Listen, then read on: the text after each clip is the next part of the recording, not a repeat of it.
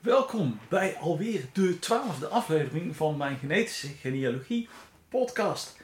En deze aflevering ga ik het pad een beetje verlaten. Ik ga niet praten over specifiek genetische genealogie. Ik ga je een stukje insights geven over traditionele papieren genealogie. Je weet al dat ouderwetse snuffelen in archieven, waar ik in 1983 op 13-jarige leeftijd mee begonnen ben. En ik wil je ook laten zien hoe beide onderzoeken op elkaar kunnen aansluiten. De traditionele papieren genealogie is een erg goede methode om je onderzoek te ondersteunen. En in feite werkt papieren genealogie in een tandem met de genetische genealogie. Actes geven allerlei soorten informatie. Wereldwijd is het wel zo dat er grote verschillen zijn in de manier waarop er geadministreerd werd en wordt. En gelukkig zitten we hier bij de Nederlandstalige podcast, dus ik kan rustig spreken over hoe het in Nederlandse en Belgische archieven eraan toe gaat. Nou, feitelijk zijn er in de West-Europese wereld twee administratieve systemen. Het Franse systeem, waar wij last van hebben, of juist voordeel van hebben, en het Engelse systeem, waar we gelukkig geen last van hebben. Het Franse systeem wordt in principe gebruikt door alle landen die ooit door Napoleon bezet zijn geweest of een Franse kolonie zijn geweest. Maar ook door landen die het systeem van de Fransen goed vonden en het gekopieerd hebben. Nederland en België zijn natuurlijk bezet geweest door de Fransen, dus daar hebben we het van overgehouden. Ja, het wordt geassocieerd met Napoleon, maar dat is eigenlijk niet terecht, want eigenlijk was het al zo in de Bataafse Republiek, wat natuurlijk een soort, ja, wat was het, ondergeschikt aan de Franse kolonie van de Fransen was, voordat Napoleon überhaupt aan de macht was. Maar goed, het Franse systeem gebruikte dus bijna een volledig continentaal Europa, als mede in half Afrika. Er is dus een gecentraliseerde administratie. En in het Engelse systeem hebben ze dat niet. Nou, er zijn dan een aantal hele interessante jaartallen te benoemen die je traditioneel genetische genealogieonderzoek, of genealogieonderzoek, genetisch erbij gebruikt, terwijl het traditioneel is, maakt niet uit. Belangrijk jaartal is 1545. Toen was het Concil van Tranten tussen 1545 en 1563, er speelde een hele hoop op dat moment in Europa. Had onder andere te maken met de opkomst van de Reformatie en hoe de paus probeerde de macht van de katholieke kerk veilig te stellen. Maar ja, bla bla bla bla. Tijdens dit conciel is er onder andere besloten dat priesters huwelijken, dopen en overlijden moesten gaan vastleggen in kerkboeken. En dat zijn dus essentiële documenten voor genealogen. Want, wat hebben we voor die tijd? Voor 1545. Ja, als het belangrijke mensen waren, een heleboel. Hè? Adelboeken bijvoorbeeld. Maar wat denk je van schepenactes? En nou ja, er zijn een hoop documenten, maar dat is allemaal fragmentarisch. He, je kunt iets vinden over een voorouder, maar het is waarschijnlijker dat je niks vindt. Zeker als ze niet zo belangrijk waren. Of ze moesten toevallig crimineel zijn. Ja, daar hebben we natuurlijk wel zaken over opgeschreven. Maar na 1545 krijg je dus de kerkregisters.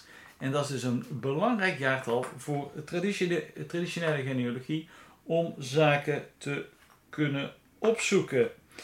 Daarbij zijn natuurlijk wel een aantal zeer interessante dingen. Wat ook interessant is dat de protestanten dit gelijk ook overnamen. Dat is dus erg prettig. Dus het is in basis een redelijk goed administratief systeem. Het was weliswaar niet gecentraliseerd. Hè? Iedere kerk had zijn eigen registers. Daarbij kunnen we natuurlijk wel opmerkingen plaatsen. Zeker in het begin was het voornamelijk in Latijn. Er zijn daarna ook heel veel in het Frans gekomen. En dat is natuurlijk ook niet altijd even prettig als je daar moet gaan opzoeken. Maar goed. Natuurlijk is het ook zo dat niet iedere priester even taalvaardig was. En laten we wel zijn, de meeste gelovigen konden niet lezen of schrijven. Dus ook niet controleren of hun naam correct werd geschreven door desbetreffende pastoor. Vaak hoor je dan ook mensen spreken over de term verschrijvingen. Maar hoe kun je spreken over verschrijvingen als er geen officiële spellingsregels waren? En de gelovige subjecten zelf niet konden lezen of schrijven. Dus, voor 1545 hebben we geen doop, huwelijks- en overlijdensregisters. Voor 1545 hebben we alleen maar juridische documenten en heraldiek. Voor 1545 ligt de focus dan ook volledig op Europa. Immers, van kolonisatie was nog amper sprake. Dan komen we in de periode na 1545. En na 1545 hebben we dus de beschikking over de parochieregisters, welke bewaard worden in de kerkarchieven. En gelukkig zijn de meeste van dit soort archieven inmiddels overgedragen aan stads-, provincie- en of rijksarchieven, zodat we ze makkelijker kunnen doorzoeken. Het is een illusie dat ze volledig 100% gedigitaliseerd zijn en allemaal via internet te ontsluiten zijn. Hè? Dat is een illusie. Er is veel gedigitaliseerd, maar nog niet alles. Ook beleeft nu nog de taalvaardigheid van de priesters en hun subjecten een belangrijk onderwerp. En ik kan daar niet anders doen dan nogmaals de aandacht op te vestigen. Je ziet dan ook dat namen veranderen. Ik heb meerdere records gezien van broers en zussen met andere familienamen. Daarnaast hebben oorlogen, hongersnoden en pandemieën hun sporen ook nagelaten. Ook verdwenen kerken, brandden ze af of werden ze door de natuur gereclameerd. Het resultaat is dat de parochieregisters verre van compleet zijn. Ja, en dan gaan we zo langzamerhand richting de genealogisch moderne tijd. En dat is de periode na 1796. Alhoewel dat voor Nederland en België wel wat andere jaartallen zijn. Het begon natuurlijk allemaal in 1796 al in België met de invoering van de burgerlijke stand. En de meest noordelijke provincies in Nederland, ja, die volgden soms pas na 1806.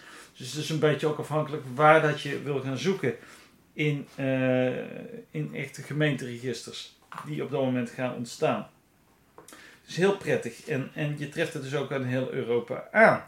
Oké. Nou, in die burgerlijke administratie worden geboorte, huwelijk en overlijden geregistreerd door de gemeente. Nou, daar zat natuurlijk ook nog wel een beetje een nadeel aan het systeem. Daar kwamen we in de Tweede Wereldoorlog achter dat de nazi's het heel goed konden misbruiken om Joden op te pakken. Naast die gemeenteadministratie bleef de kerkadministratie natuurlijk ook gewoon bestaan. Maar het verloor zijn echte belang. In de meeste landen waar we dit soort gegevens worden bewaard door de overheid zijn er regels. Regels die voorkomen dat mensen inzage krijgen in actes van levende mensen. Ja, want dat willen we voorkomen. Verschillende landen hebben hier afwijkende regelgeving over. Zorg er dus voor dat je dus op de hoogte bent in de voor jou relevante gegevens. Nou, en daarnaast in de traditionele genealogie... natuurlijk, je kunt nog teruggaan naar de historische documentatie en zo. Maar je kunt ook bijvoorbeeld eens de heraldiek in gaan duiken. En dat is met name interessant als je een gateway ancestor hebt. En een gateway ancestor is een voorouder waarvan jij kunt bewijzen dat hij van een adellijke lijn afstamt. Soms wordt de term gateway ancestor ook strikt en alleen gebruikt om te zeggen... hey, dat is een adellijke voorouder die rechtstreeks van Karel de Grote afstamt. Maar ik gebruik de term wat breder. Goed. Op het moment dat je met adel te maken gaat krijgen, ga je dus ook te maken krijgen met heraldiek. En heraldiek is naast een uiting van familiewapens... ook een wetenschappelijke stroming die onderzoek doet naar familiewapens en bijbehorende tradities en regels. Nou, er is behoorlijk wat academische discussie over hoe en het waarom ooit met heraldiek begonnen is. Ik wil daar niet verder aan bijdragen aan die discussie, maar ik wil vooral even kort uitleggen, en je kunt dat nog nalezen in mijn boek hoe het dat precies zit. Nog eens een keertje een reden om mijn boek te kopen. Wat je daar dan mee kan doen.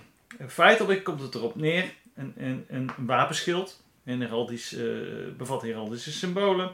En bij een huwelijk werd er een nieuw wapenschild gemaakt, waarbij dan de wapens van beide partijen, van man en vrouw, werden verenigd tot een nieuw wapen. Nou, en je snapt het al, dat betekent dus dat die wapens veranderen door de tijd. En dat betekent dus ook dat je aan de wapens kunt zien welke wapens er mogelijkerwijs aan de grondslag liggen. En dus dat je de familiewapens kunt gebruiken om de afstammingslijnen te volgen. En dat is zeker heel erg interessant. Vooral ook omdat adel er een beetje een broertje dood aan had om van familienaam te veranderen. Wat een rare vogels. Nou, moeten we natuurlijk niet vergeten dat familienamen in het verleden veel minder interessant waren. Hè? Iedereen kende elkaar toch immers. En voor adel was het vaak zo dat ze de naam namen van hun belangrijkste bezit. Dus dat kan een graafschap zijn geweest of een hertogdom of een stad of wat dan ook. En op het moment dat ze door een huwelijk of door wat er ook of de oorlog een belangrijker, groter bezit kregen, een hogere titel kregen, veranderden ze hun achternaam. Dus zo werkte dat. Veel landen hebben officiële organisaties waar die wapens zijn geregistreerd. En daar kun je altijd dus contact mee opnemen. De kerkarchieven, die zijn veelal ontsloten. Ook vaak via MyHeritage of Ancestry als je daar een abonnement hebt. Je kunt ook de Mormonenkerk proberen op familysearch.com. Daar staat ook heel veel informatie. En zij sluiten vaak contracten af met kerken of met gemeentes om de archieven te digitaliseren. Dat doen ze niet voor de lol. Dat doen ze vanuit religieuze overwegingen. Zij willen feitelijk de stamboom bouwen die helemaal teruggaat tot Adam en Eva. Oké. Nou, dan dat moment voor 1545. Daar nog even stil bij staan. Wanneer we dus komen bij de juridische documenten. Hè? Dat is die periode voor 1545. Daar moeten we dus vertrouwen op juridische documenten. Op bezittingen, op belastingen, op burgerschap. Poorter worden van een bepaalde stad. Criminele gegevens. En met de uitzondering van de criminele gegevens zijn er eigenlijk al alleen hoofdzakelijk juridische records wanneer de onderzochte voorouder een zekere belangrijkheid hadden of gewoon stinkend rijk waren. Nou, gelukkig verdubbelen onze voorouders bij iedere generatie, dus ook jij zal een voorouder van belang tegenkomen. Overigens wil dat niet zeggen dat de anderen niet belangrijk waren, maar die werden in ieder geval door de samenleving niet als dusdanig beschouwd. De realiteit echter is dus wel dat veel van jouw stamlijnen die je onderzoekt doodlopen rond het jaar 1545. Ja, dus dat is dan wel een beetje jammer. Dan komt er zo'n beetje ook een einde aan deze aflevering over traditionele genealogie met het doodlopen. Dat is een beetje een dooddoener, maar dat gebeurt wel. Ga vooral ook kijken op mijn website www.finland.nl. Laat even een positieve review achter voor deze podcast. En tot de volgende keer. De muziek is gemaakt door Airtone en is vrijgegeven via een Creative Commons licentie.